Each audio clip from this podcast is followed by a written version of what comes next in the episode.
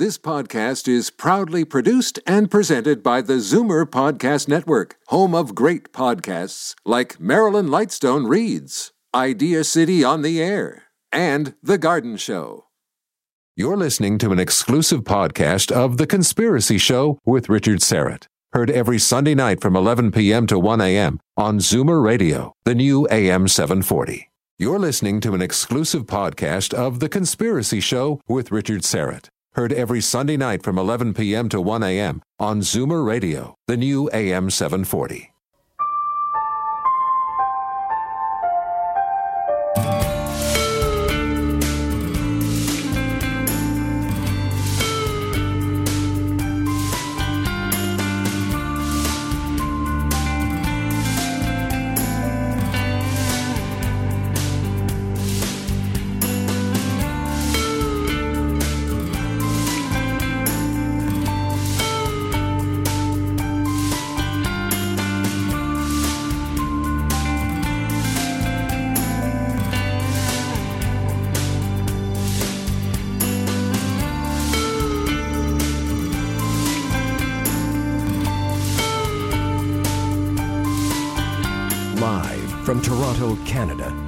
Conspiracy Show with Richard Syrett from Zoomer Radio, AM 740. All right, first order of business. Let's get right to it. Hello, Olympia, Washington. Very proud to welcome a new affiliate, KGY AM 1240 in Olympia. Welcome to the Conspiracy Show. Very, very uh, uh, pleased and very proud to have KGY as part of our uh, growing family here on the Conspiracy Show. Uh, we'll add that to, I believe that brings our total to 15 affiliates south of the border. And uh, delighted to have them all, each and every one from uh, Kodiak, Alaska, which we welcomed last week, KVOK AM 560, Huntsville, Alabama, Phoenix, Atlanta, Davenport, Iowa, Springfield, Missouri, Hanover, Claremont, New Hampshire, Albany, Beacon, Kingston, Peekskill, New York, Asheville, North Carolina, Bismarck, North Dakota, and of course our brand new one, KGYAM 1240. Uh, Tim Spreen, our uh, very capable uh, technical man and producer here on The Conspiracy Show, open up the phone lines because the first hour, it's just you and me, friends. And I do have something on my mind, and I'm hoping you'll be interested in chatting with me about it. Obviously, these are very uncertain times.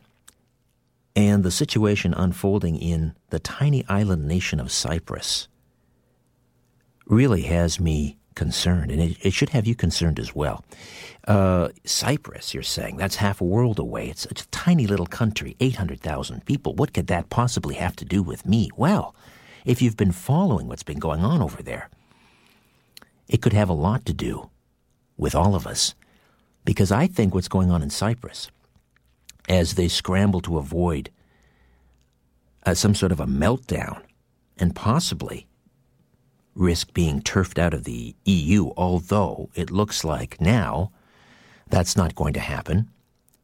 The Troika, the EU, the IMF, the dreaded IMF, and the European Central Bank have essentially told the Cypriot government you will impose a tax on the depositors at the two largest banks in that country to shore up its failing bank uh, financial system. And a lot of that money, of course, is, as we've come to learn, Russian money, KGB money, Vladimir Putin money.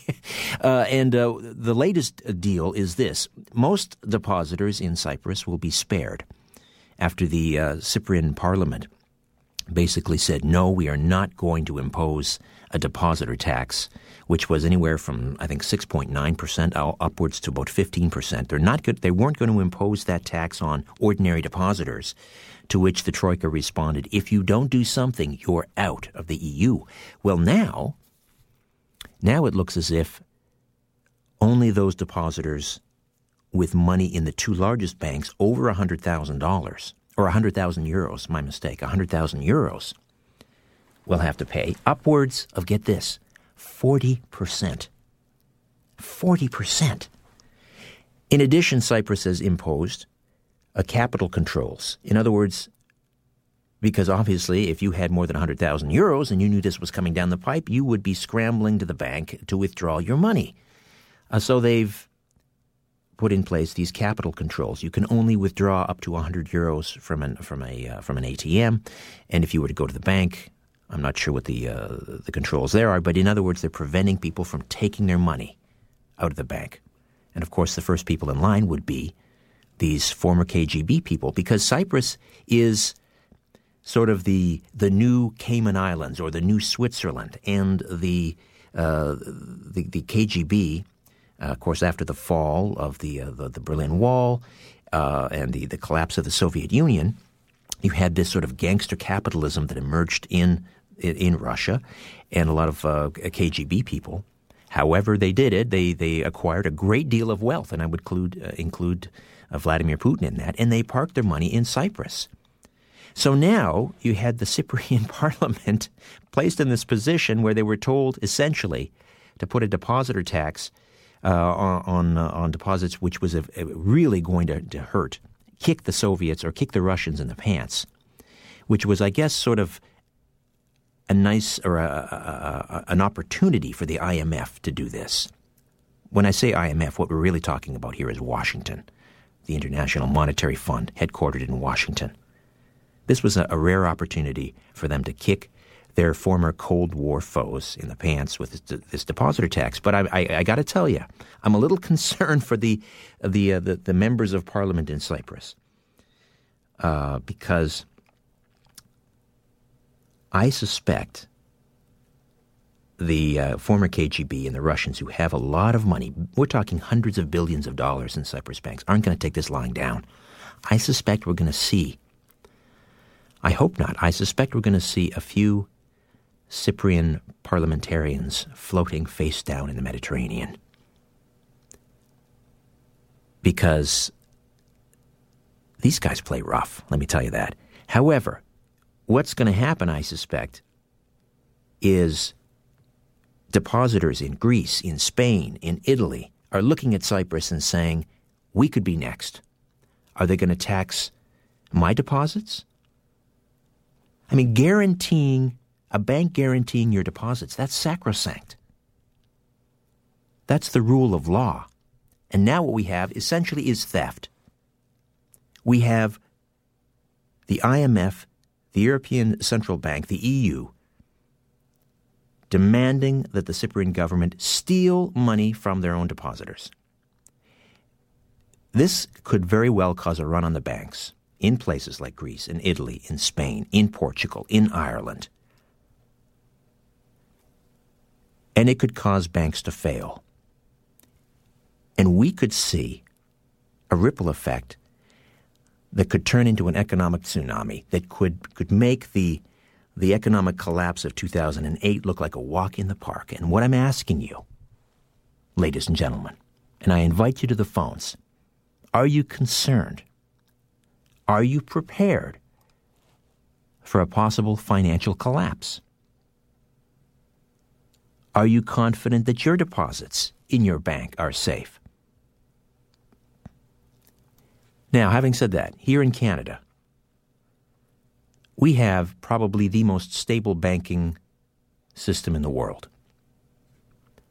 Our debt to GDP ratio is relatively low compared to other, other countries in the G7 or G20. I don't foresee a financial collapse in Canada. But I would ask my, my American listeners how do you feel? Do you think it's within the realm of possibility that one day you'll wake up and be told the banks are closed for an extended banking holiday? The banks in Cyprus have now been closed for more than a week. Imagine if you had no access to cash. How are you going to pay your groceries? How are you going to pay your electricity bill? Imagine waking up and being told banks are closed for a week. When they reopen, your $100,000 is now worth 60 60,000 so you're taking a 40% haircut and you can only withdraw $100 a week. Do you think that could happen? In Canada, probably not, not in the foreseeable future. In the United States, what do you think? Regardless, I think that the situation in Cyprus will look back, and, and uh, I, I, follow a, a, number of uh, forecasters and, and, and um, financial analysts on a website called kingworldnews.com. People like Eric Sprott and Jim Sinclair, and Gerald Celente, who, who contributes. And Gerald Celente will be on this program in the coming weeks, one of the great trend forecasters anywhere. And what they're saying is that the situation in Cyprus will look back on this one day, and it'll be compared to the assassination of Archduke Ferdinand in Serbia back in 1914 as that pivotal event, which, which of course led to World War I, but it was a domino effect. The situation in Cyprus, as it is unfolding now, could be could have a similar import.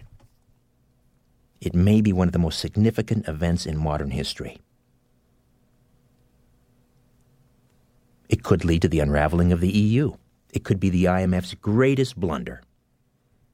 It could lead to a run on banks, bank failures. Are you prepared for a financial collapse? Are you fearful of a financial collapse? And if you are, how are you preparing? What do you do if you wake up and you don't have access to your own money? Do you own physical gold? Do you own silver? Is, something, is that something you would consider? How bad do you think it's going to get? I own some uh, what we call paper gold. I have I have a, a, percentage of my investments in mutual funds, and those funds hold stocks in gold mines and silver mines and and uh, and and uh, well, we don't own physical gold. There was a time, of course, when the dollar was backed by gold, of course, and silver. Nixon finally took uh, the United States off the gold standard back in 1971. A lot of people are advocating we need to get back to that point.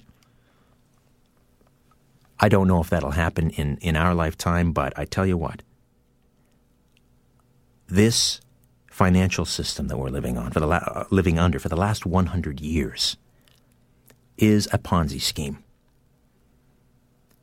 It can't go on forever.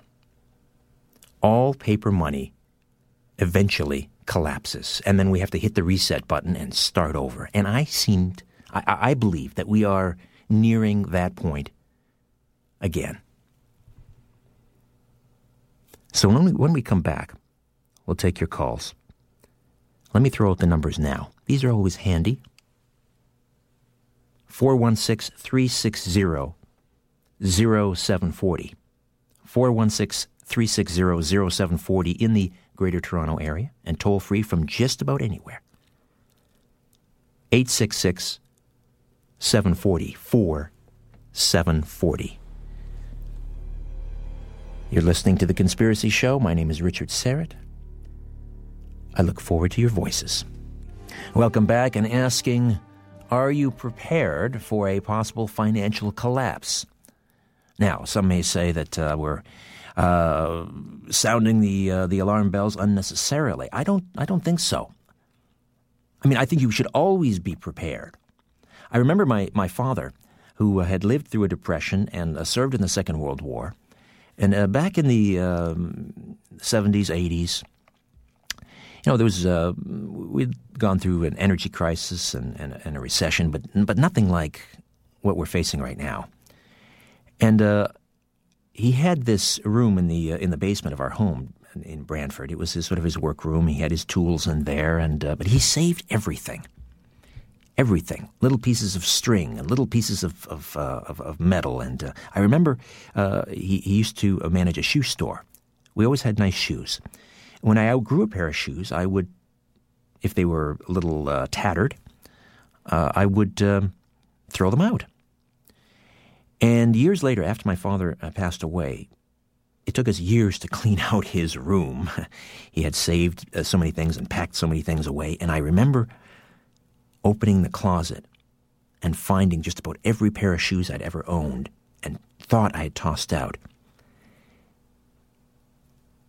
Because he remembered, he remembered what it was like during the dirty 30s.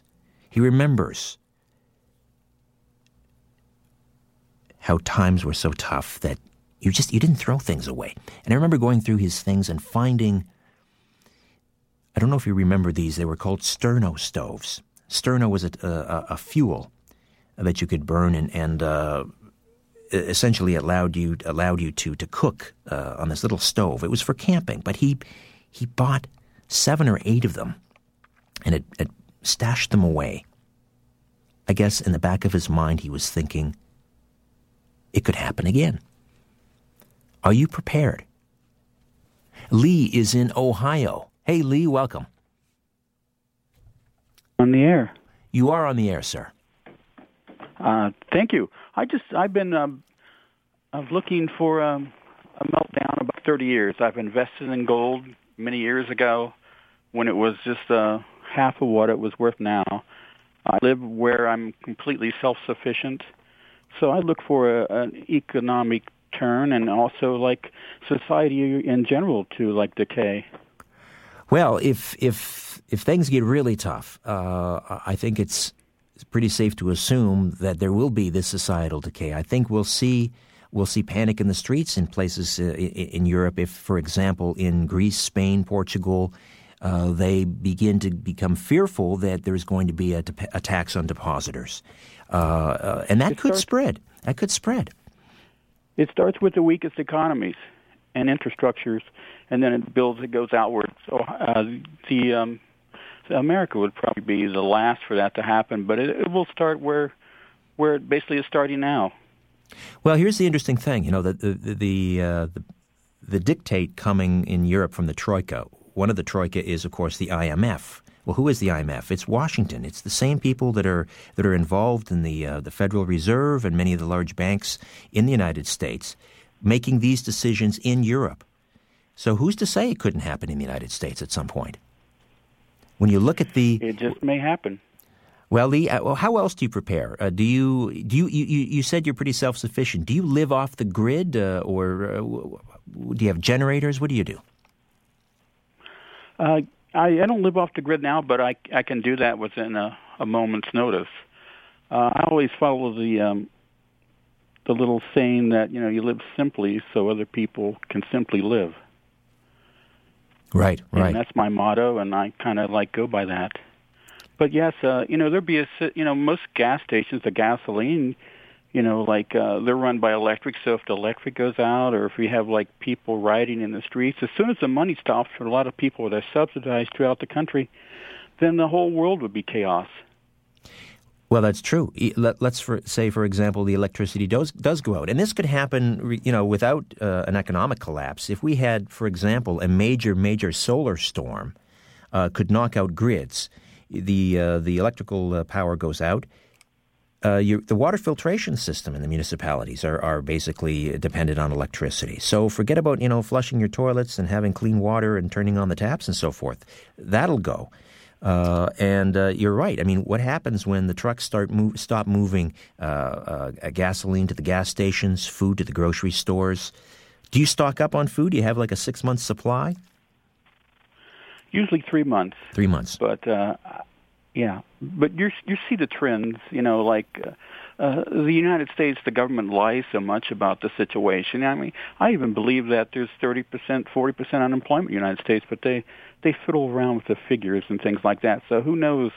Who knows what's happening in parts of the world? Well, I believe there's certainly underemployment that would approach at least 20% in the United States. And, and they, the, these job numbers that keep coming out, uh, they, they neglect to mention that high paying jobs are going you know, by the boards, and these are being replaced by service jobs, uh, waitressing and and uh, you know bartending and, and so forth. Uh, so you know, people are losing 30, 40% of their income in some cases. People have three, four jobs just to replace, you know, what they once had. So there's huge underemployment.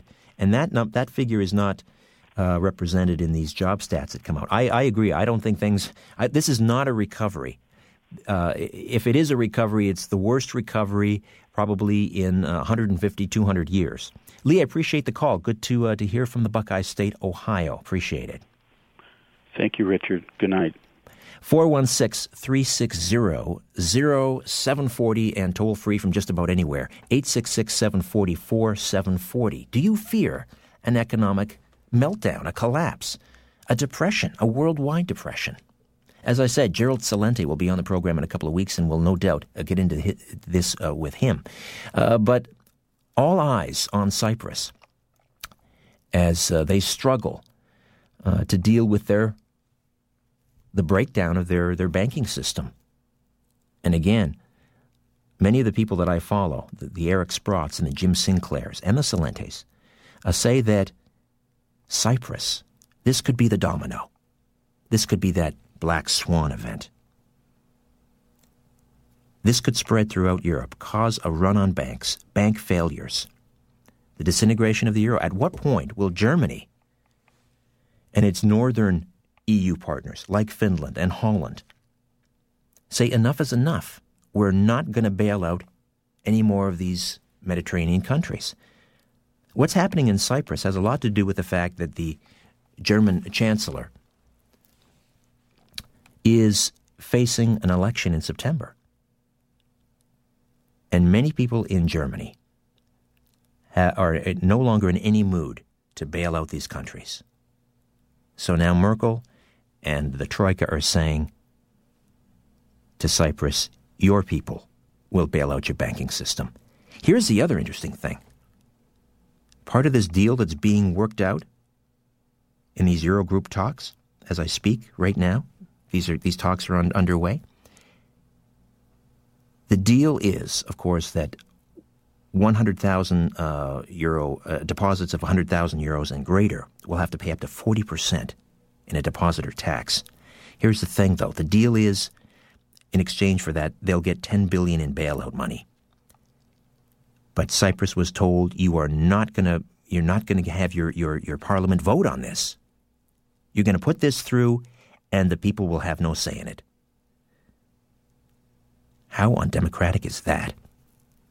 Uh, Carmen is here in Toronto. Carmen, welcome to the Conspiracy Show. How are you? Uh, how are you, Richard? Hey, Carmen. Good to hear from you. It's been a long time. Well, uh, I, uh, A long-time listener, and I think uh, a, a, lot of your guests uh, give us hope and optimism. And in fact, many of them have in the past from me. Uh, what I hear tonight is, is scary, but I'm going to mention a name called Ray Kurzweil. Yes, Ray Kurzweil, yeah. Yeah, and he wrote a book called The Singularity is Near. And he said the fundamental laws of the stock market and everything, the, the, the financial system are outdated. Basically, they're, they're, they don't measure the true wealth.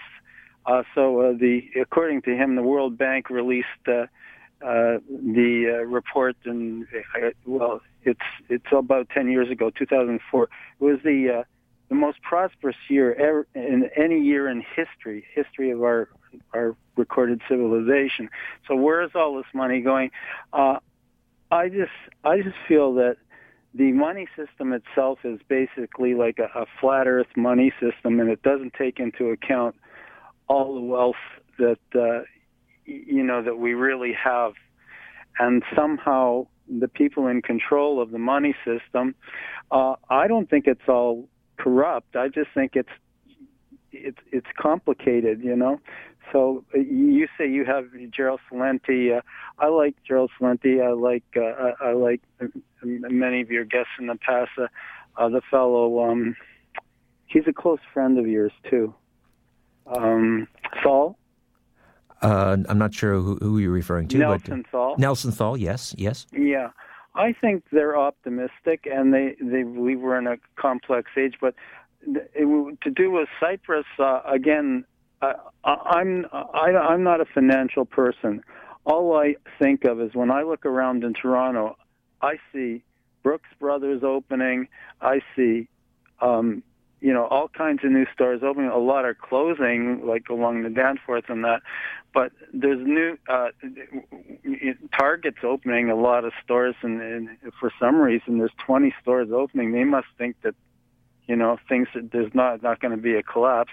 Again, I'm I'm nothing but a I guess a wannabe stand-up comic, and uh, you know, like I, I I just when I hear you tonight, it's it's it's sort of like.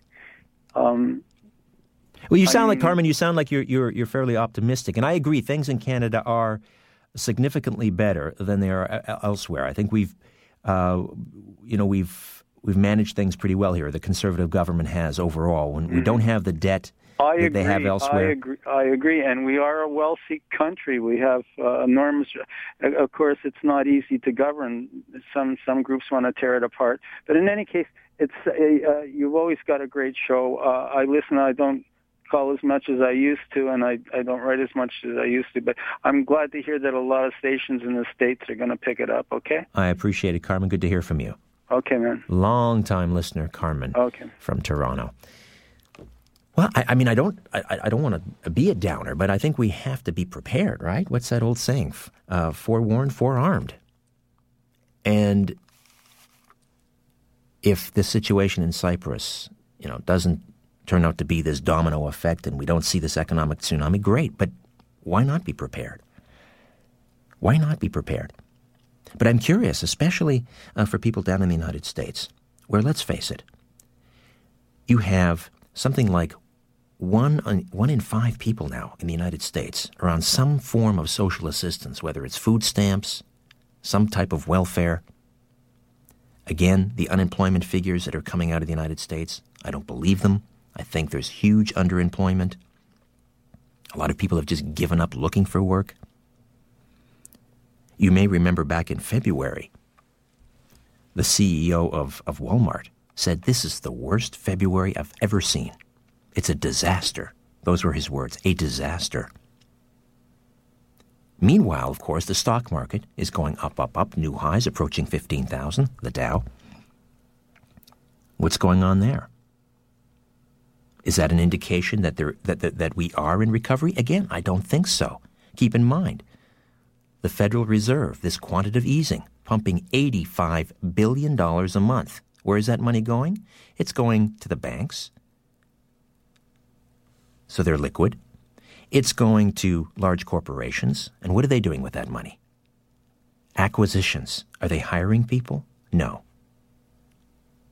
Are they buying their competitors? Are they swallowing their competitors? Yes.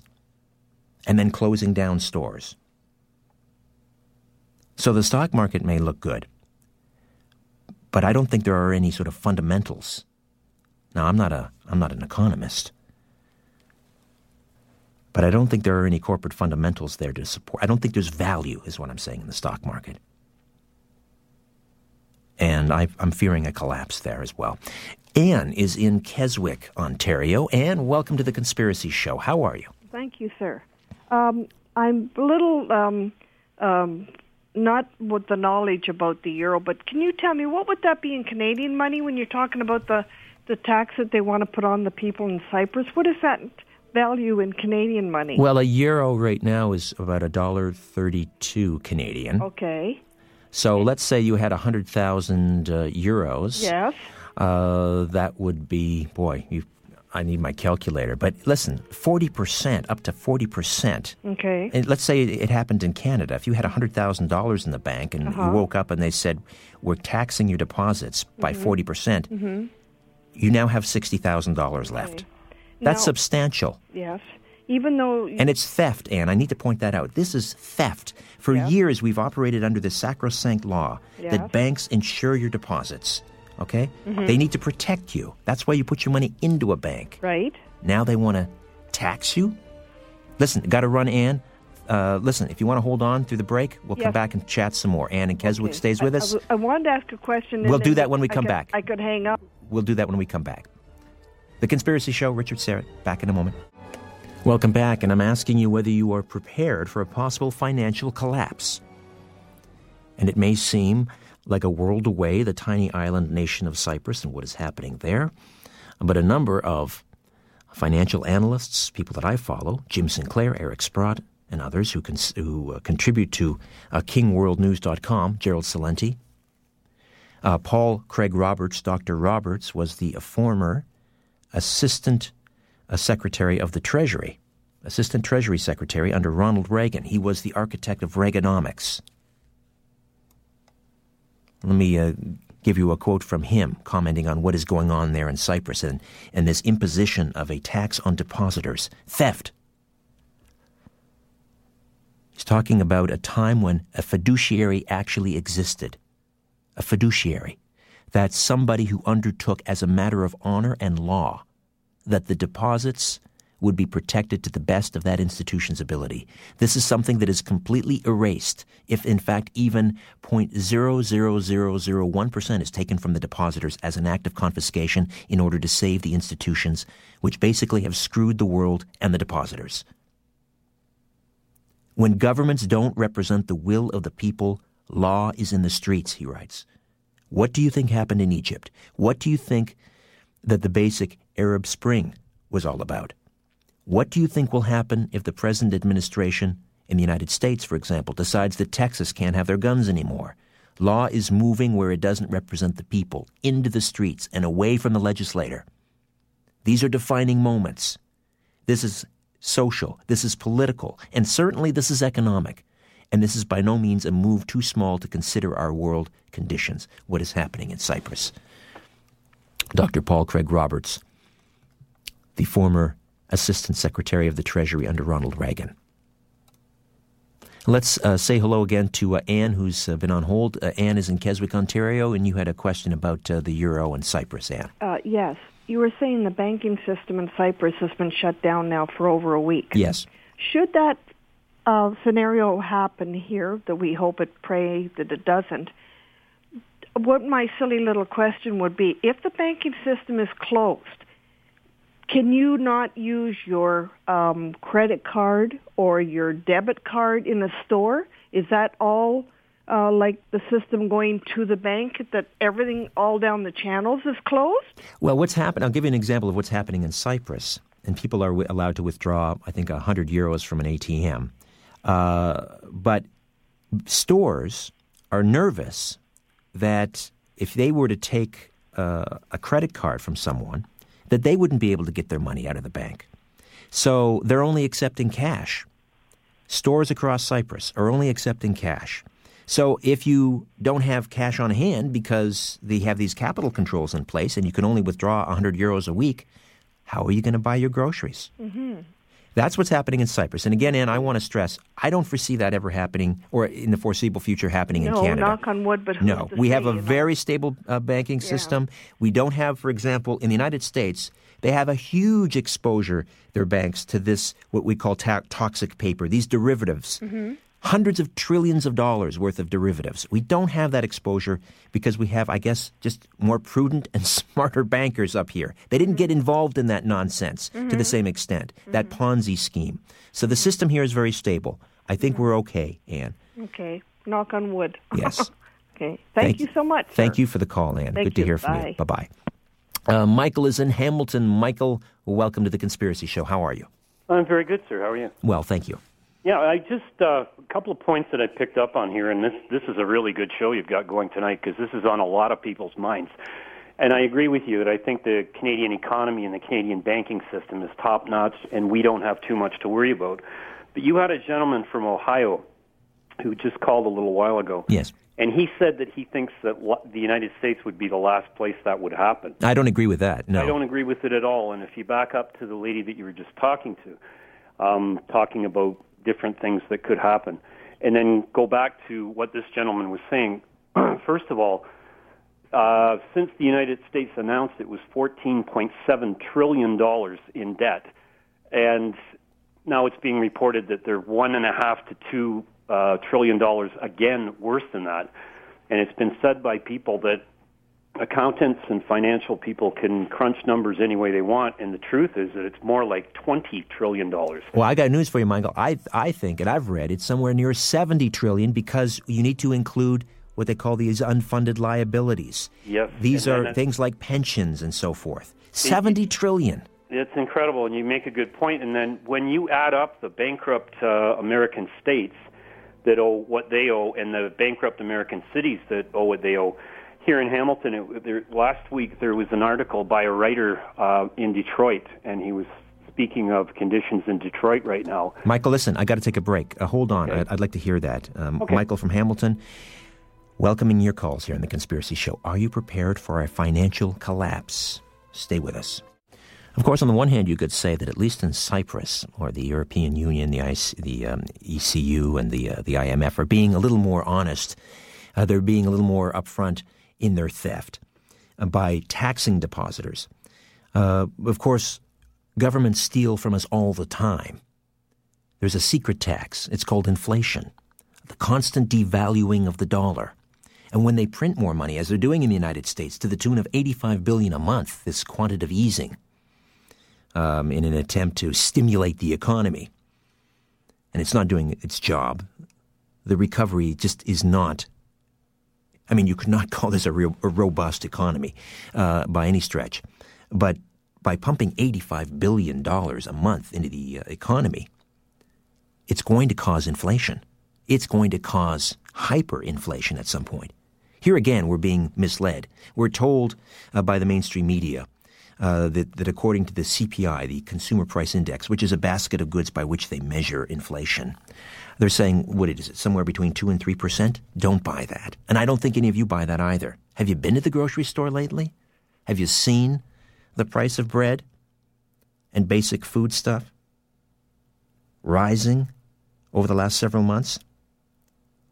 Do you buy that inflation is 2 to 3%? Not a chance. Your utilities? Gas? It's got to be somewhere in the neighborhood of 7 or 8%. I think we all know that. We all sense that. But again, everybody in the mainstream media and the government telling us everything is okay, everything is, is looking up and rosy. We're in a recovery. Do you feel like we're in a recovery? Uh, back to Michael in Hamilton. Thanks for holding through the break, Michael. Oh, thank you. Yeah, just getting back to, to what we were talking about there. And as soon as President Obama was elected to office, the first thing he did was he came to Canada. He went back and tried to give Americans public health care and he went back and, and tried to change banking. He caused the Dow to actually tank. And it was obvious that that system was not working where uh, you had the, the savings and loan crisis of the early 80s, you had the recession of the early 90s. So this just incredible greed of all of these people that was, was causing that to happen. And basically knowing that they were going to get bailed out any, you know, every time that they did something like that. But now it looks like this is nearing the end now. Like the, with the, the subprime mortgage thing that was happening when they were flipping properties and it was just getting absolutely out of control in the United States, in Iceland, in Ireland, in Greece, and etc. They must have known that those properties weren't worth that much, but it was just flip, flip, flip, money, money, money until it all crashed. Well, yeah, they they bundled these this debt into these derivatives, and I don't know these bond rating agencies that gave them the AAA. They're also they're also uh, uh, guilty here. They looked sure. the other way and gave these AAAs and they went out into the market and they were sold. This derivative bubble, I mean, eh, we're talking hundreds of trillions of dollars. Yes. And, uh, I mean, I, I agree. I, I, think this is going to collapse. I don't know when.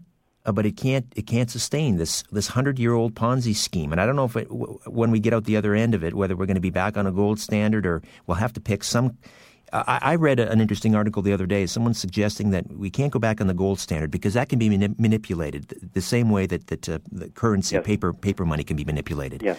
He was suggesting that we go uh, on on a standard that would include something like electricity, like a kilowatt hour. And I found that intriguing, but but we, we definitely have to push the reset button at some point and and uh, uh you know back the dollar with something of, of real value. I this, agree. This and, constantly and I, printing money is uh, uh, it, it always leads in the same place, and yet we keep going back and making the same mistakes. It's like these these guys that are in charge now at the Fed and at the major banks and at the IMF. These are the guys that got us into this mess in the first place. Exactly. And they're the ones in charge. And now they're stealing depositor money in Cyprus, and it's going to happen. It's going to spread throughout Europe. And just thinking what paper money actually is, it's not actually funds. It's a note from the government saying by us giving you this this bill, um, like a note like they used in Britain. We're giving you this note saying that you're worth this much by the virtue of this piece of paper you're holding in your hand. And in the U.S., it's being handed to you by a government that basically The only reason that they haven't been declared insolvent is the, because they're the mighty United States. Well, because you know, they can they can continue to print money. Now, if you're uh, in the EU, you don't have sovereignty over your own currency. You can't just print your way out of the situation, and that's that's you're right.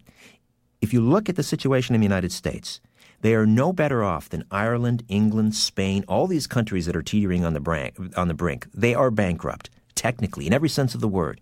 The only thing that is keeping them afloat is that they can continue to print money. But when they print money, they devalue the currency. That's theft because your purchasing power, if you're holding on to paper money, continues to go down. It's a tax. But as I said, at least in Europe now, the, uh, the European uh, Central Bank and the IMF, they're being totally upfront about it. They're just going into the bank and stealing. They're confiscating depositors' money. Here's an interesting little thing that they had to do, though. They had to redefine what a depositor is in order to pull this prank. A depositor is now being defined as a lender, as an investor. And so, and which of course isn't the case. I mean, you put your money in a bank for safekeeping. You're not an investor. You're not a lender. The bank decides to lend out your money. That's their business, not yours. But in order to confiscate the money from depositors, they had to redefine what a depositor was. 40% up to 40% they will tax depositors over 100,000 euros in the banks in Cyprus.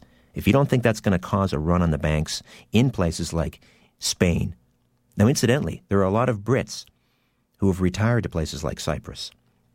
And there are a lot of Brits in Spain.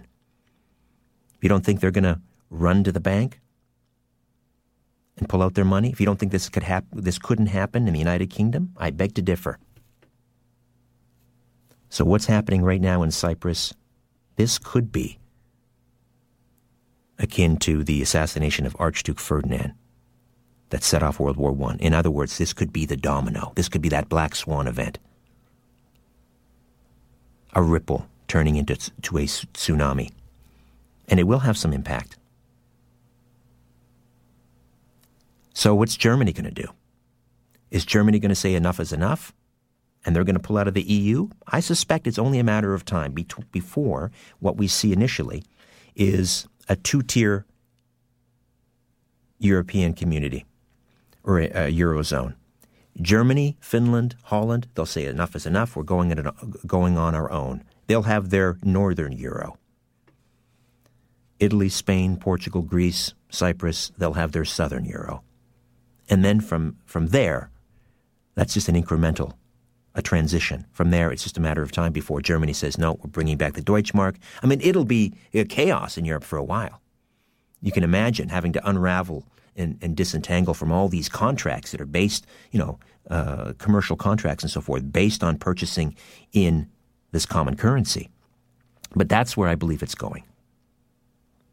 The euro is unraveling, and this might be the first step. 416 360 0740 in the Greater Toronto Area. Last call to the phones. 1 866 744 740 from just about anywhere. Would love to hear from my listeners in the United States because I think the situation there is a little more fragile, considerably more fragile than it is here.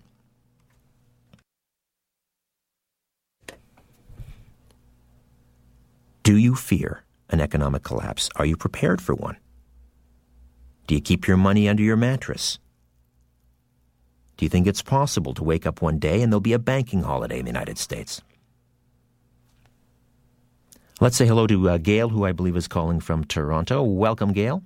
Oh, hi, Richard. Hi there. Um, I heard a little while ago, and I, I, I don't know whether it's true, but that Austria was going to pull out of the EU and get their own currency back, the shilling. The shilling what used to be their currency. I hadn't heard that. Yeah, uh, that I... was quite some time ago, and I thought, wow, it sounds like, you know, people are going to be jumping ship pretty soon if Austria pulls out. Well, this is what uh, this is what Germany is, has, has been so afraid of because yeah. they realize it only takes one country, even a tiny country like Cyprus, and once they go, mm. It'll all begin to unravel. Yeah, well, I think that's maybe what will happen. We shall see. Yeah. I, I, read an interesting thing the other day, though, about Austria. Mm. And uh, uh, I forget what the statistic was. It was over 50%. I believe actually I've posted the story at the website, richardsyrett.com, but over 50% of Austrians believe that if the Nazi Party were allowed once again, if it was legal for there to be a Nazi Party in Austria, they would win the next election. Oh dear. This is the ugly side of what's happening. Not nice. No, of course. I mean, in Greece, we've seen the rise of this despicable, horrible uh, uh, party called the Golden Dawn. Yeah, and they, yeah. while they deny that they are essentially the Nazi Party, that's what exactly what they are. Mm-hmm. And and you see that when times get uh, tough, and you see a breakdown in law and order. Right. Uh, these, you see the rise of these parties. Jackboots take advantage of the situation. Exactly. Let's let's pray yeah. that we do not see a return, uh, uh, you know, of uh, of the uh, the rise of the um, you know of the fascists in Europe. Yeah, because they will take it out on whomever they think is the scapegoat. Well, and we know exactly how that story ends, don't we? And mm-hmm. it's not good. Gail, thank you for the call. I think we have time to squeeze in Wayne from Scarborough. Wayne, welcome to the Conspiracy Show.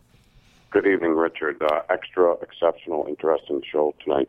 I'd just like to comment quickly. I think uh, you're on the right track, and what they want to do, though, is make a cashless society. And when they collapse it, they'll say, "Oh, in time, after the chaos, here's your little chip or your card."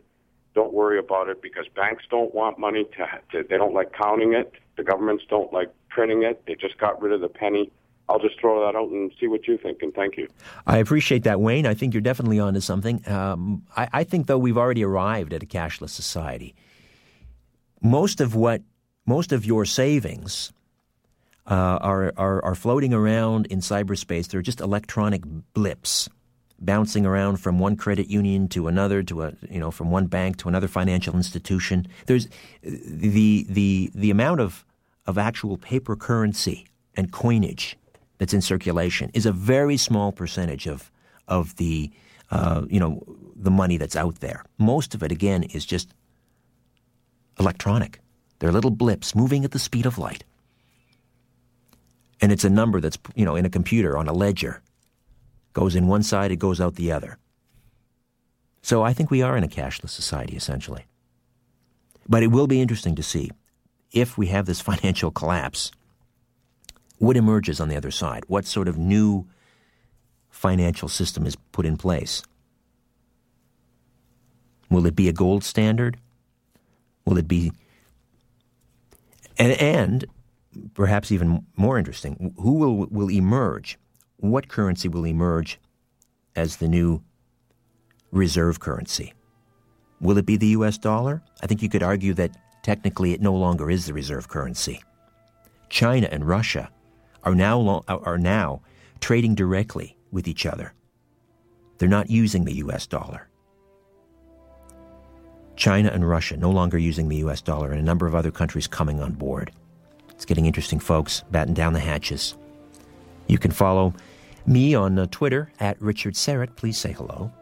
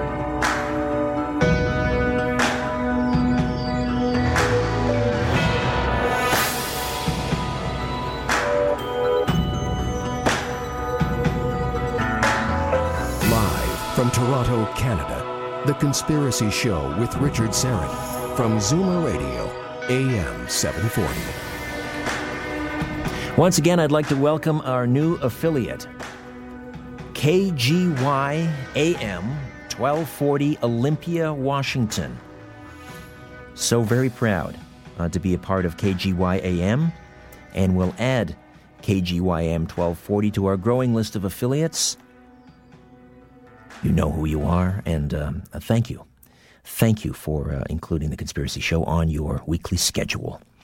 Uh, receiving a lot of email after a recent uh, program on uh, where the, when I asked you whether you're preparing or are you prepared for a possible financial collapse, and uh, some of the email very positive, saying you know you know great show. Others thought I was being a little gloomy, but I think I think we need to be prepared. We need to be prepared. And if we, if you know, we come out the other side and and we are in fact in a recovery,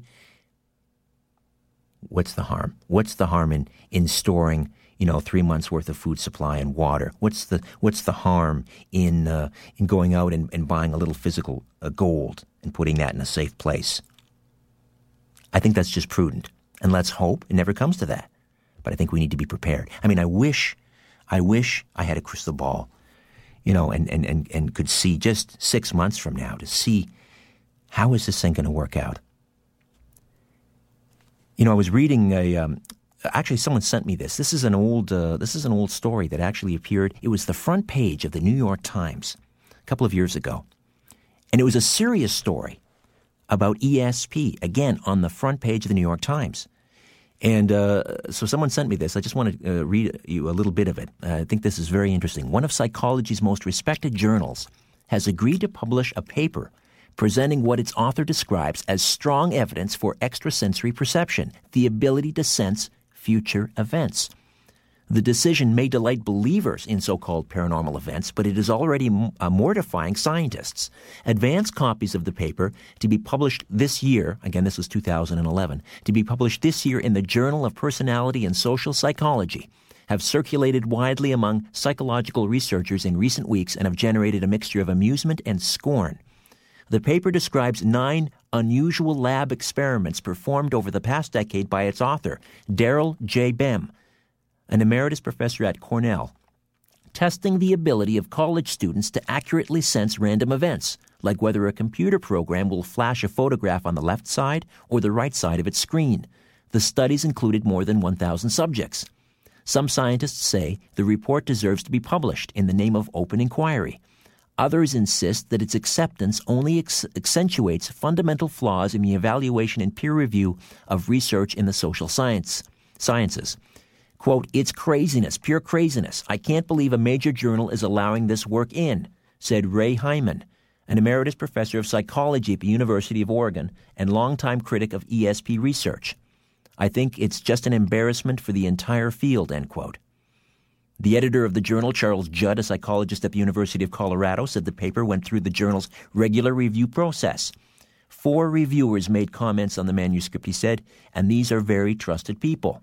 It's interesting when scientists actually look into ESP, they conduct studies under scientific conditions and come up with positive results, it's still not good enough for what I'll call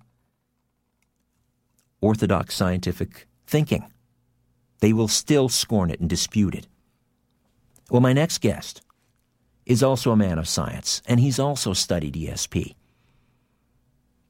He's a physicist, author, and was a pioneer in the development of the laser and laser applications. He holds his Bachelor of Science in Physics from Queens College and did graduate work in physics at Columbia University. He's received two National Aeronautics and Space Administration Awards for inventions and contributions in lasers and laser communications. He's published over 100 scientific papers on lasers, plasma physics, and ESP research. In the 1970s and 1980s, Russell Targ co founded and worked for the CIA sponsored Stanford Research Institute's investigation into psychic abilities. His work in this new area called remote viewing was published in Nature. the Proceedings of the Institute of Electrical and Electronic Engineers, and in Proceedings of the American Association for the Advancement of Science. In 1983 and 1984, he accepted invitations to present remote viewing demonstrations and address the USSR Academy of Sciences on his research. In 1997, Russell Targ retired from Lockheed Martin Missiles and Space uh, as a senior staff scientist, where he developed airborne laser systems for the detection of wind shear. He now teaches remote viewing workshops worldwide and continues to write. He is a co author of eight books dealing with the scientific investigation of psychic abilities, including Limitless Mind, A Guide to Remote Viewing, Transformation of Consciousness, and his autobiography, Do You See What I See? Memoirs, Memoirs of a Blind Biker. His latest book is entitled The Reality of ESP, A Physicist's Proof of Psychic Abilities. Russell Targ, welcome to The Conspiracy Show. How are you? I'm very happy to be with you. You said so many things in your introduction that's interesting for me in Judaism, they say there's no ox like an orthodox. you say orthodox science doesn't know what to make out of psychic abilities. And the New York Times did indeed publish a precognitive criticism of Daryl Bem's paper that was going to publish six months later.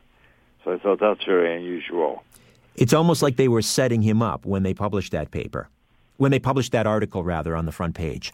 That's right. It was ridiculous. They're criticizing a paper that had not yet been published. Yeah, we see that they time and time into again. the future and saw they weren't going to like it. how did you? Uh, how does a physicist pioneering the development of lasers and lasers ap- laser applications? How do you? How did you first get involved in the study of of ESP? Well, I got involved in ESP growing up in New York City, where I was interested in stage magic. So I used to do magic where I would pretend to read the minds of people in the audience, and I would occasionally have flashes or pictures pertaining to the life situation of the person whose mind I was pretending to read.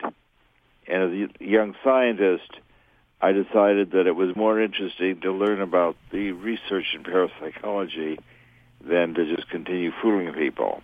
So I met J.B. Rhine and read the journals and became affiliated with the uh, Theosophy Society, Theosophical Society and learned that there's quite a lot of serious work going on by psychologists at that time investigating psychic abilities. This is now 50 years later, and the physicists have pretty much taken over from the psychologists, with the exception of Daryl Bem. That is, modern physics is very interesting. I, I went to two major conferences University of California, San Diego, dealing with what physicists call retrocausality. Uh, physicists are interested in how photons can affect one another before they've actually reached the two slits. And you have interference where um, one photon seems to know that the other one is coming. So this is a hot topic in modern modern physics called retrocausality. Uh, Daryl Bem is interested in how it is that you do better if you study for an exam after you take it. For, in one of his experiments that was my favorite in the series of nine, is he would show students uh, 48 words. And you'd have to remember them as best you can. You see a word every two seconds, and the experiment is remember all the words you can, and when you're done, write down all the words you remember. That's the experiment. Very simple. After they're done with that, he will then show them half those words and say, write down whether each of those remaining 24 words are animal, vegetable, or mineral. Pay attention to them. And even though the later words are chosen randomly, students will remember the words that they saw at a later time in greater abundance than the words that they didn't get feedback on. So it says when you take an exam in school, if there's a question you can't answer, run home and find out what the answer is. It will help you on your exam. Makes sense. Makes sense. And good students uh, always go over the exam right after they take it. It's a common thing for a serious student to do. Right. Right right. after you take a final exam or a midterm, you immediately sit down with your friend and go over the exam and say, "Is there was there any anything there you didn't understand. And that would improve your score according to the published papers of Daryl Bem. It's like a precognitive dream. Precognitive dreams are the first experience that many people have in the psychic realm, where you dream on a Sunday night that you see an elephant uh, walking down the main street in Toronto. Now, it's been a long time since there's an elephant walking down the main drag, if ever. So you have this dream and you tell your partner, I had this crazy dream about an elephant. And it was not a wish fulfillment dream. It's not something I'm worried about. It was a very clear dream that I had Sunday night. And then Monday morning on television, you see that the zoo is coming to Toronto and the elephant escaped from the zoo and was rampaging down the street. So I would say that Monday morning's picture of the elephant running down the street was the cause, the trigger, or your of your having the dream the previous night. And a lot of that is going on. Sure is. People sure is. often have dreams triggered by what they see the following day. Well, we, I think we all do, but we don't keep this. This is why it's important, I think, to keep a, a dream a journal to write down what you what you dreamt because it's you know many of us have these, but then we don't pay attention, we forget, and it slips by us. But how did how did it happen for you at Stanford? How does a, a prestigious institution like Stanford University? Uh, uh, I mean, I'm, it's really astounding that they would they would uh, get involved in something like this. I tend to think of these institutions as re- incredibly conservative, skeptical. Well, Stanford Research Institute. Right. Not quite as dodgy as the university. Uh, my colleague Hal Puthoff and I were already well known as laser pioneers. So we had done a lot of stuff, and we were known in the community as people who were able to do difficult tasks. So that um, I, I was at a meeting, a, a NASA meeting, and I had support from Wernher von Braun and James Fletcher, the administrator of NASA, that they would help support a program if I found a home for it. So I went to SRI with Puthoff and said, I got money from NASA. Von Braun said it's okay. Uh, Edgar Mitchell will support us and um, Charlie Anderson, the president of SRI, said, you can do this if you keep a low profile. And we did our best to do that until Uri Geller came along. Okay, listen, Russell, i got to take a time out. We'll come back. Some pretty heavy hitters getting behind you at uh, Stanford Research Institute. Russell Targ is my guest, and his latest book is called The Reality of ESP, a physicist's proof of psychic abilities, right here on The Conspiracy Show. Don't go away.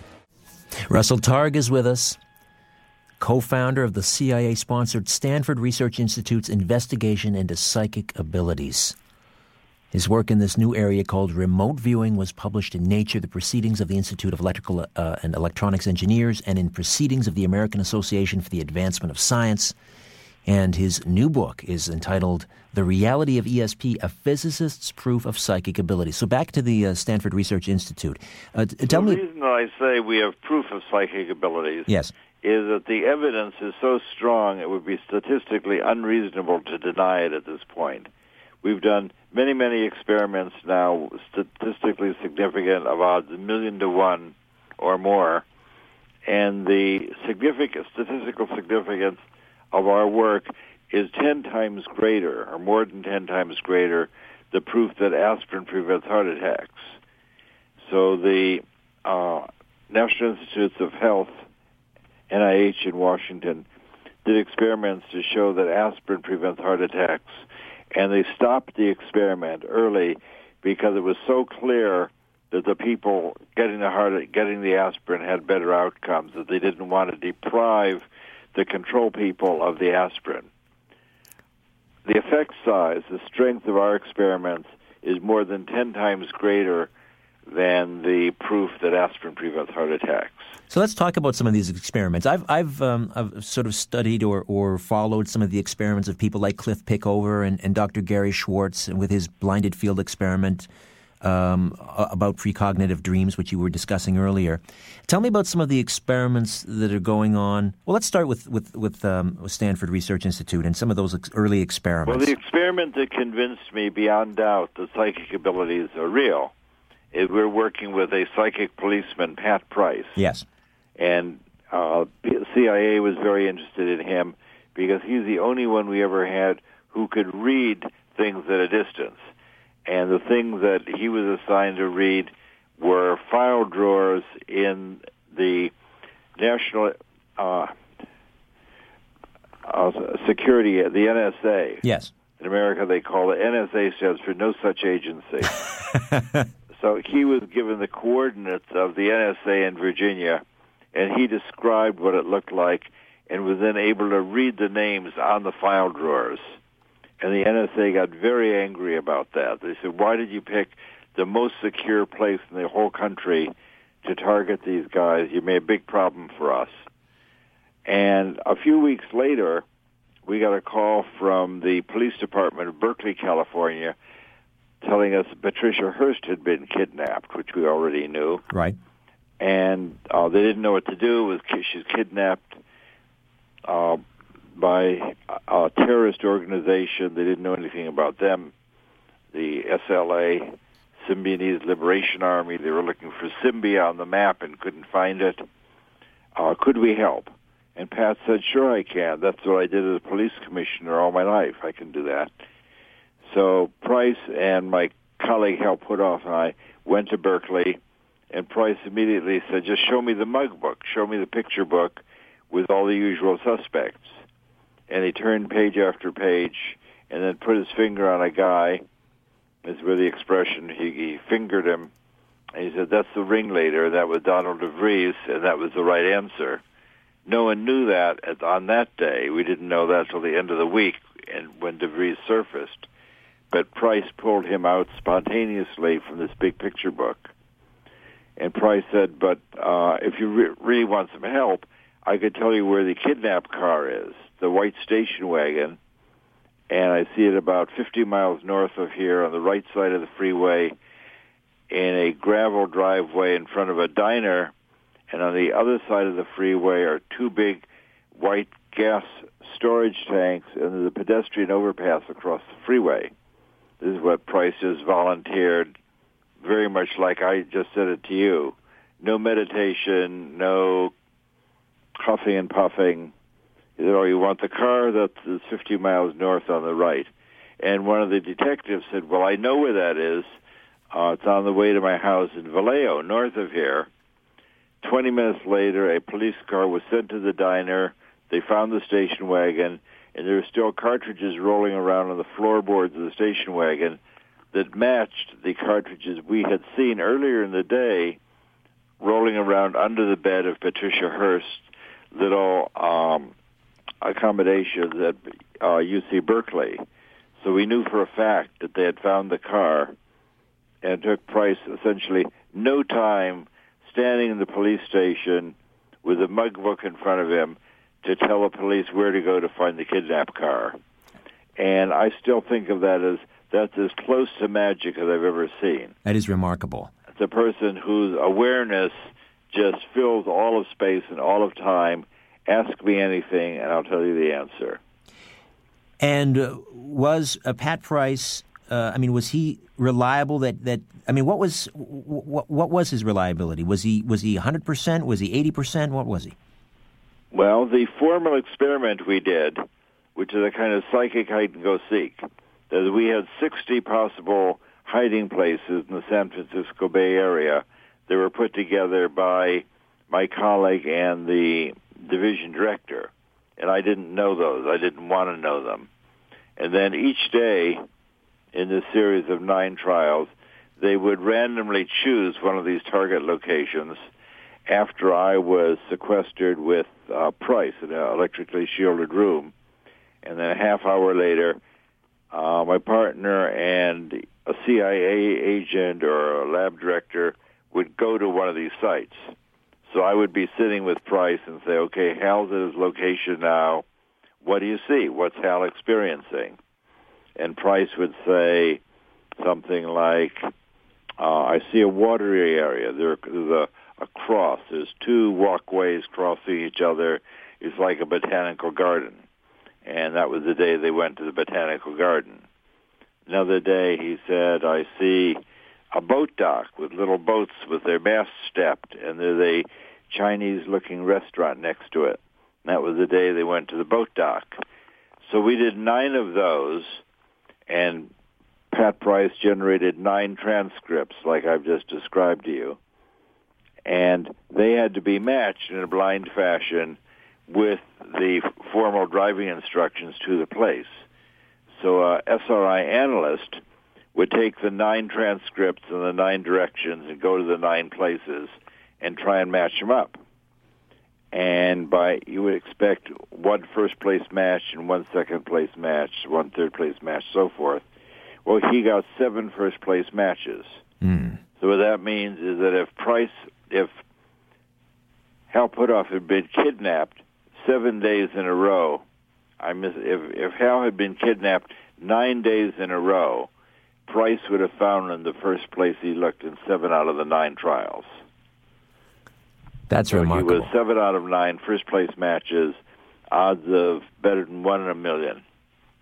My word! And this was re- and this was had- we had repeated. no I'm guessing. publishing that in the proceedings of the IEEE or Nature. It was a very clean experiment. Would you have trouble publishing that study today? Um, I don't know that. It was a very good experiment. Hal and I were well known in the scientific community. Uh, we did another experiment. We were asked by the CIA to find somebody who was not a famous psychic, and I chose my friend Hella Hammid, who is a Life magazine photographer, and we did the psychic hide and go seek, where I'm again the uh, psychic uh, tour guide sitting in the dark with the viewer, trying to elicit from her the information. And we did nine trials with her, and she was even more successful than the police commissioner. My word! My word. So we published those two trials together, both in Nature and in the IEEE. And people all over the world have done that. So that if you go to Google now, you'll find two and a half million pages dealing with remote viewing. It's a lot of pages for something people don't think exists. Or they they know they may have they may know of uh, the CIA funded program, but they don't necessarily believe that it works. Now, uh, the CIA and, and was the Dep- Department of Defense also uh, one of the uh, the the backers of this program? Yes, uh, Army Intelligence Command, what we call uh, INSCOM, uh, supported us and wanted us to set up a Army Psychic Corps in Maryland at Fort Meade. Yes. So we chose 30 um, Army intelligence people to investigate, and of those 30, we chose six to work with us. So we did a similar training. We had each of our six selectees who would spend a week with us. We do six trials with each of them. So at the end of six weeks, we had 36 trials with these people. And again, you'd expect uh, one sixth of them to be first place. You'd expect six first place matches, and we had 19 first place matches. It's hugely significant working with not particularly psychic people. These are Army officers that we chose based on an interview that we just made up. We're not psychologists. We just interviewed all these people, and from the 30 we talked to, we chose six who, in our assessment as physicists, we chose to be psychic people. And these people did outstandingly well. And that gave us the idea increasingly that remote viewing may not be so hard to do. We think that it may be a general ability that many, many people are able to quiet their mind and describe the images in their awareness corresponding to what's going on and what it looks like at a distant location. How successful was this Corps of Psychic Spies during the Cold War? What sort of things? They're very successful. Yeah, way to measure the way to measure the success of our program is we started in 1972, and we were supported a couple of million dollars a year for the next 23 years by CIA, Defense Intelligence Agency, uh, Army Intelligence, uh, NASA, and Navy, and other, other Air, U.S. Air Force Intelligence. So we were supported 23 years as a functioning part of military intelligence providing information. And it's very, very hard to get continuing follow-on support to do anything in the scientific world. To say, we, we, we had a very good year, we'd like to continue this experiment for another couple of years, very hard to get follow-on support.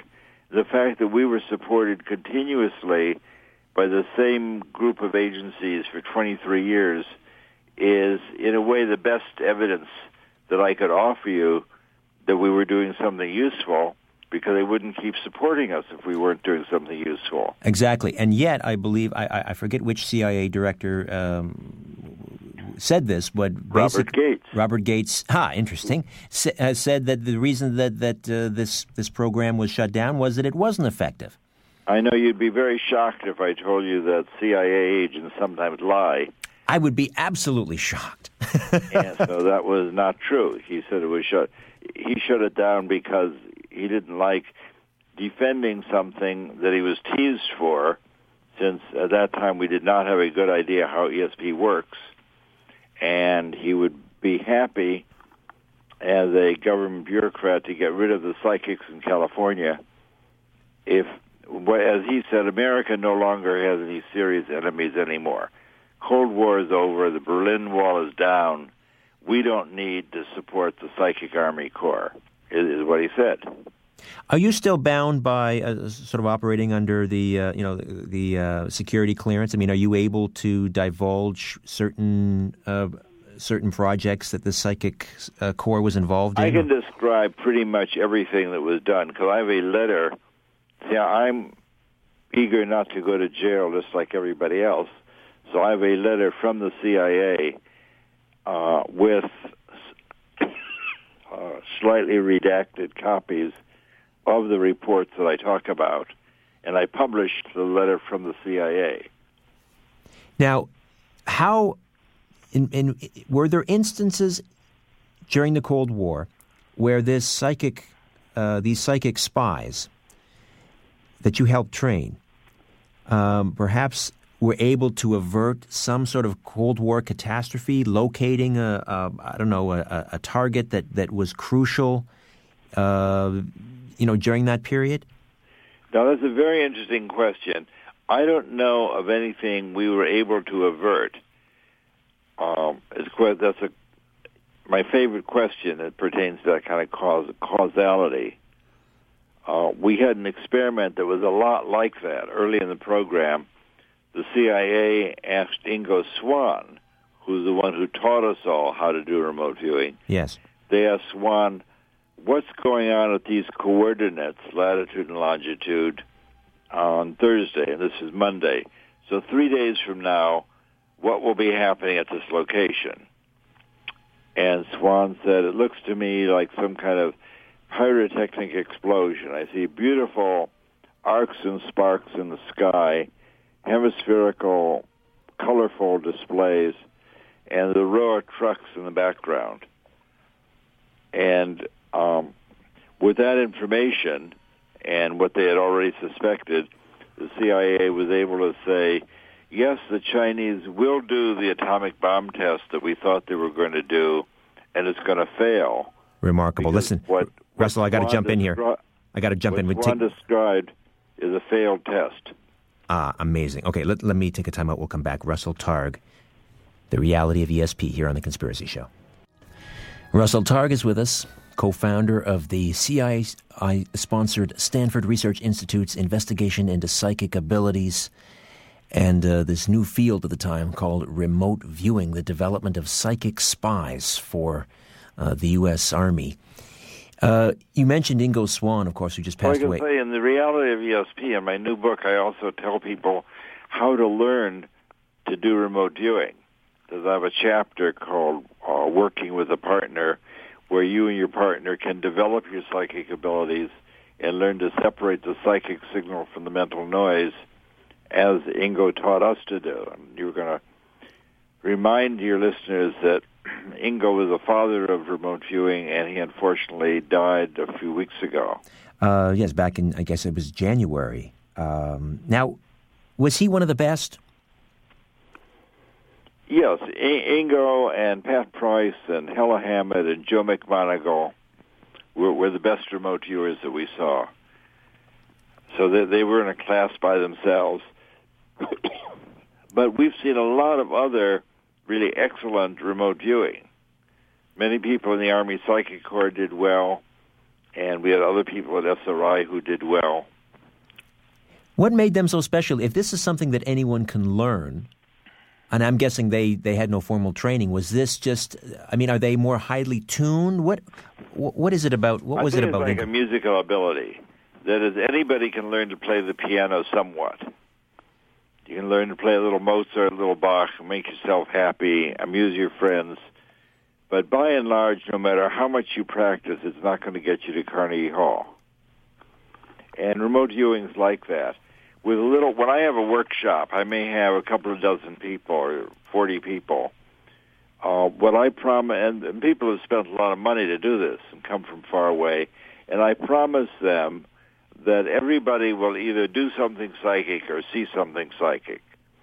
And what I mean by that is within our two or three days together, and maybe doing six different remote viewing activities, everybody will either have a striking hit describing uh, an object very, very well, or their neighbor will describe their object very well.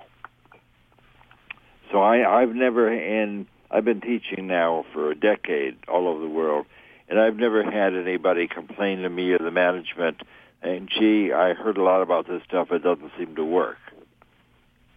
Uh, it's it's this kind of magic is easier to do than you might think. What does it say about the human mind and, and, and consciousness that we have this ability? It says that our consciousness is non-local. The, the modern physics has finally caught up with this. This is a older. This remote viewing is not a new is not new age. That is, uh, 1,200 years ago, the Buddhists were writing in detail about how to quiet your mind and move from a space of suffering where you're spending time defending your ego and you can move from this conditioned awareness into spacious or naked awareness where you can see the universe as it really is. And Padmasambhava, who's a great Buddhist teacher of the 8th century, wrote a book, a lot like uh, an earlier book of mine. His book is called Self-Liberation through seeing with naked awareness is how to move from conditioned awareness into the spacious realm.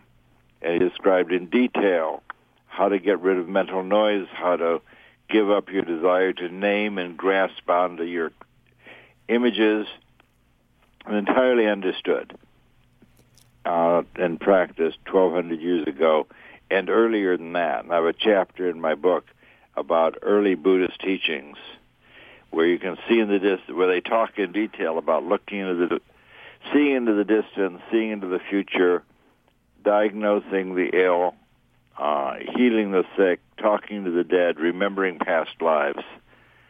Uh, with recipes for how to do that. The reality of ESP, a physicist's uh, proof of psychic abilities. So, how does ESP work then? It, uh, does it have anything to do with quantum physics? uh, does not have anything to do with quantum physics. It has to do with the nature of the space and time in which we live. A consequence of quantum physics, one of the things that makes quantum physics work, is the idea that we live in a non-local space-time, that is a multidimensional space-time where some things that were born together remain entangled with one another. So Schrodinger, Ernst Schrodinger, the great physicist of the 1920s, who perfected quantum mechanics, noticed that it was predicted that if photons are born together, they remain entangled, travel away from each other at the speed of light, and if you grab the one on the left, it will affect the one on the right. Einstein hated that idea, talked about spooky connection at a distance, and then in the 1970s that was proved to be correct, and experiments at Berkeley, and then experiments in Paris, and lately experiments in Budapest by Anton Zeilinger, who has done many, many experiments showing that these entangled photons do affect one another even though they're traveling at the speed of light away from each other. And this is all because we live in a non-local space-time. So these photon experiments are not the cause of ESP, but the fact that we live in a non-local space-time allows the photons to be entangled and you and me to be entangled as well. All right, Russell, we'll take another time out. We'll come back and expound on that point. I guess before the Big Bang, all protons were entangled, so it stands to reason that after the Big Bang, they remain thus. The Conspiracy Show with Richard Syrett. Hang around. Welcome back. Just a, uh, a programming note next week as we approach the 45th anniversary of the assassination of Dr. Martin Luther King. William Francis Pepper will be on the program. William Francis Pepper was the uh, the lawyer, the last lawyer for James Earl Ray, and in fact launched a civil trial in Memphis in 1999, which exonerated James Earl Ray. The jury came back and uh, uh said that James Earl Ray was not responsible for the assassination of uh, the civil rights leader, Dr. King. Also joining us on the program will be the former a former member of the House of uh, U.S. House of Representatives, Cynthia McKinney, uh, who is um, uh, during her time in Congress very active in trying to um, see a number of papers relating to his uh, King's assassination released t- to the public. So that's uh, next week. William Francis Pepper and Cynthia McKinney right here on the program. Russell Targ, physicist, author uh, co founder of the remote viewing program at the Stanford Research Institute, is with me, and his new book is The Reality of ESP A Physicist's Proof of Psychic Abilities. Uh, a, skeptic would say, and I'm sure you've heard all the arguments, uh, Russell, but a, a skeptic might say, well, if this ability exists, uh, why wouldn't, uh, for example, someone like uh, an Ingo Swann uh, have become a multi multi millionaire if they could foresee, for example, uh, stock market prices or the you know the rise of gold and silver? I know you did an experiment involving well, silver. I can tell you two stories about that. Just before uh, you called me, I was reading the New York Times as I do each every Sunday, and I read the financial page, and I saw the th- problem in Cyprus has been resolved and I thought that could happen in America. Uh, maybe I should get some cash. And I actually walked in another room and proposed to my wife that we should get a couple of thousand dollars in cash and just have it in the house in case of a calamity. Now, we've been married for a decade, never talked about uh, any any fears about a crash or hiding money or having cash, blah blah blah. One hour later, I'm on the show with you, and your commercial says it's very important to have some cash or gold in the house because of the coming conspiracy. So a person interested in psychic things might say that your voice of doom and gloom saying be ready for the collapse, have some money at the house, that event might have triggered my uh, fearful thoughts an hour before. Uh, it's not a striking event, except I've never had thoughts, I've never had cash in the house, never thought about doing it, and that's exactly what you're. Uh, that's what we talked about. Yes, we talked that's about just that. what they instructed me to do. So what I would say is that my radio program at nine o'clock caused me to have the fearful thoughts at eight o'clock and start thinking about calamity and Right. But you also used remote viewing to invest in the silver market, didn't you? Yes, we did. So, uh, apart from my puny little exper- experience with the newspaper, we actually made $120,000 forecasting silver. And uh, Ingo is not the viewer. Another experienced remote viewer did that for us. Uh, we're cre- right after it left SRI, I created a company called Delphi Associates and each week for nine weeks, we would forecast whether the market would go up a little or up a lot, down a little or down a lot. And we were correct uh, each each of our calls. We were correct nine weeks in a row, in a one in four game, and that's how we made our hundred thousand dollars. It's very hard to do anything in life nine times in a row correctly. And um, this was published on the front page of the Wall Street Journal the following year, and then Nova and BBC Horizon made a film featuring this, interviewing people on Wall Street, talking to our broker, and verifying that we really uh, did this. Now, as I mentioned earlier, it's very hard to read anything.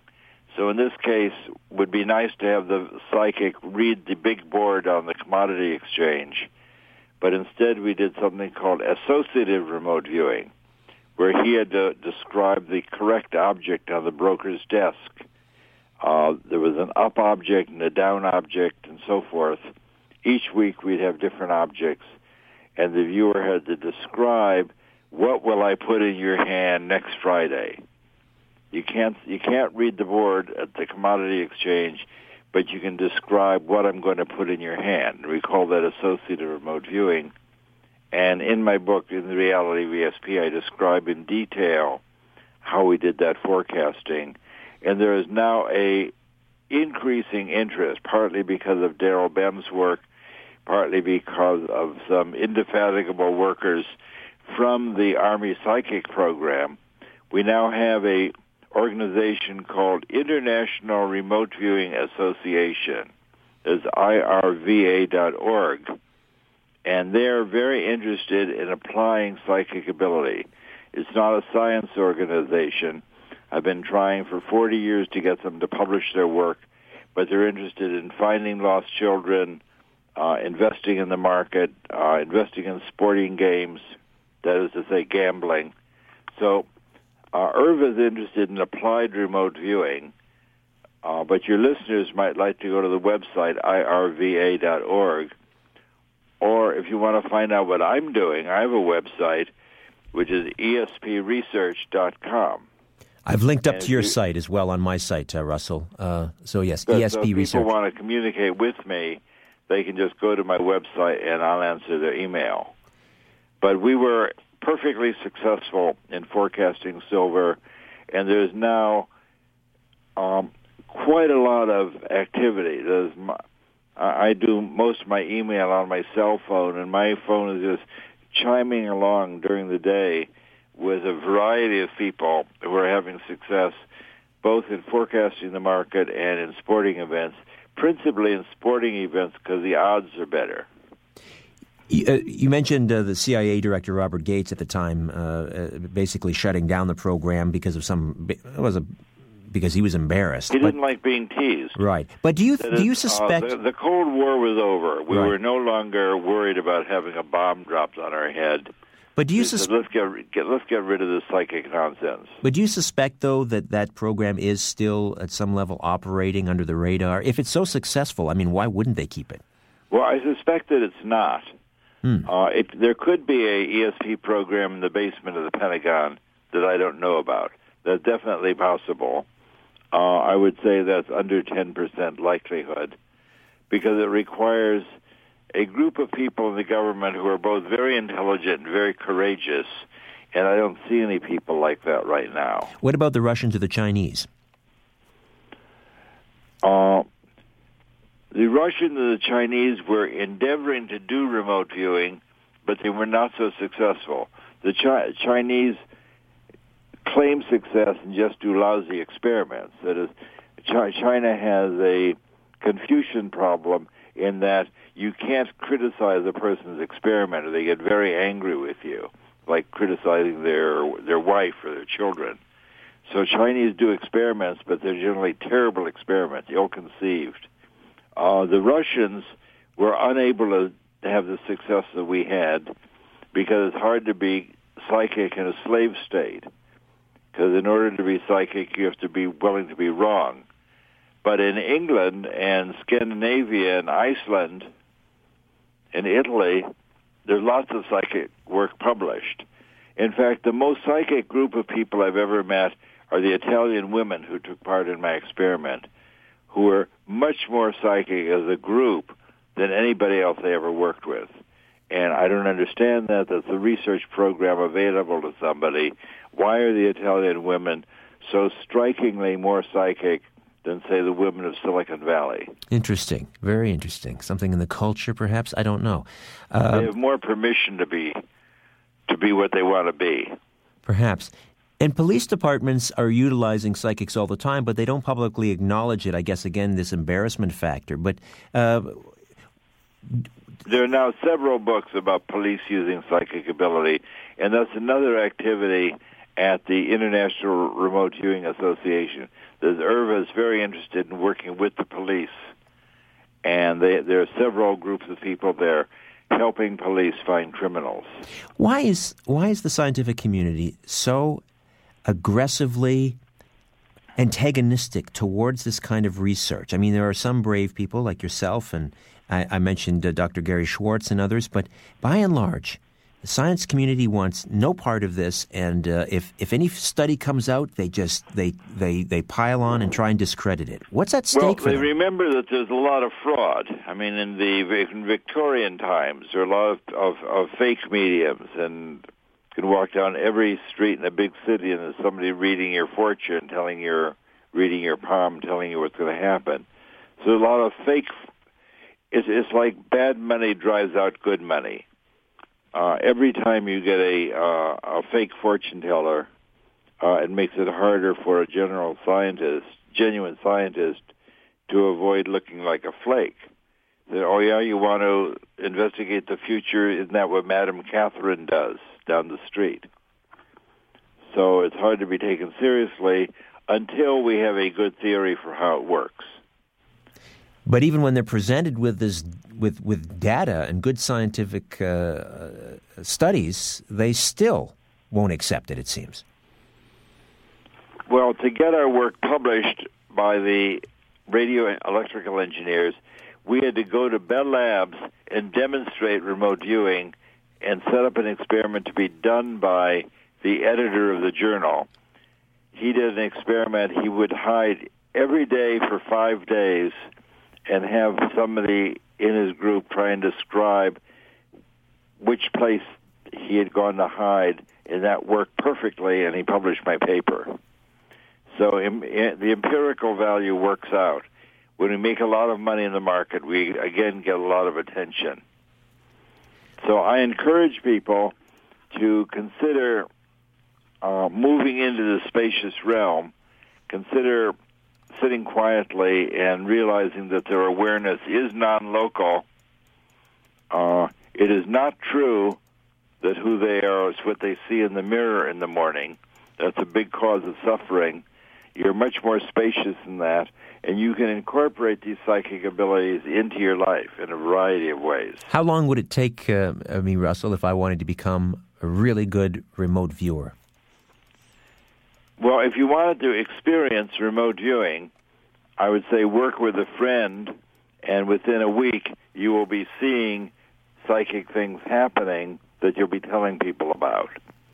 It probably takes a few more weeks to get you get better and better. The trick is to separate the psychic signal from the mental noise. If I tell you I've got an object on my desk and I want you to describe it, you'll say, I know what it is, it's Swiss Army knife. And I will say, no, no, don't tell me the name.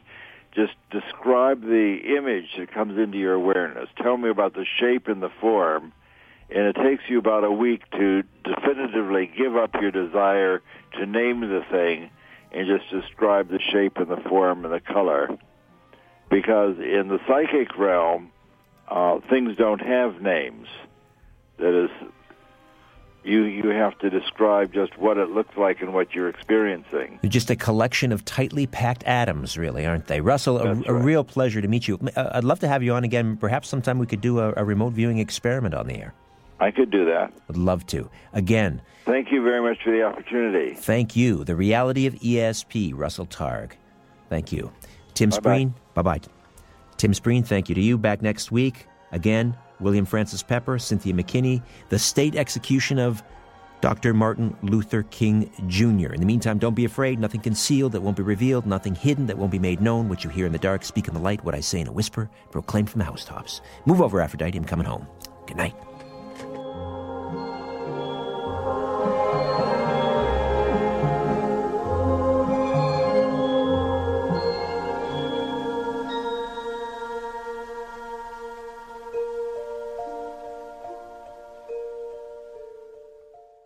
This podcast is proudly produced and presented by the Zoomer Podcast Network, home of great podcasts like Marilyn Lightstone Reads, Idea City on the Air, and The Garden Show.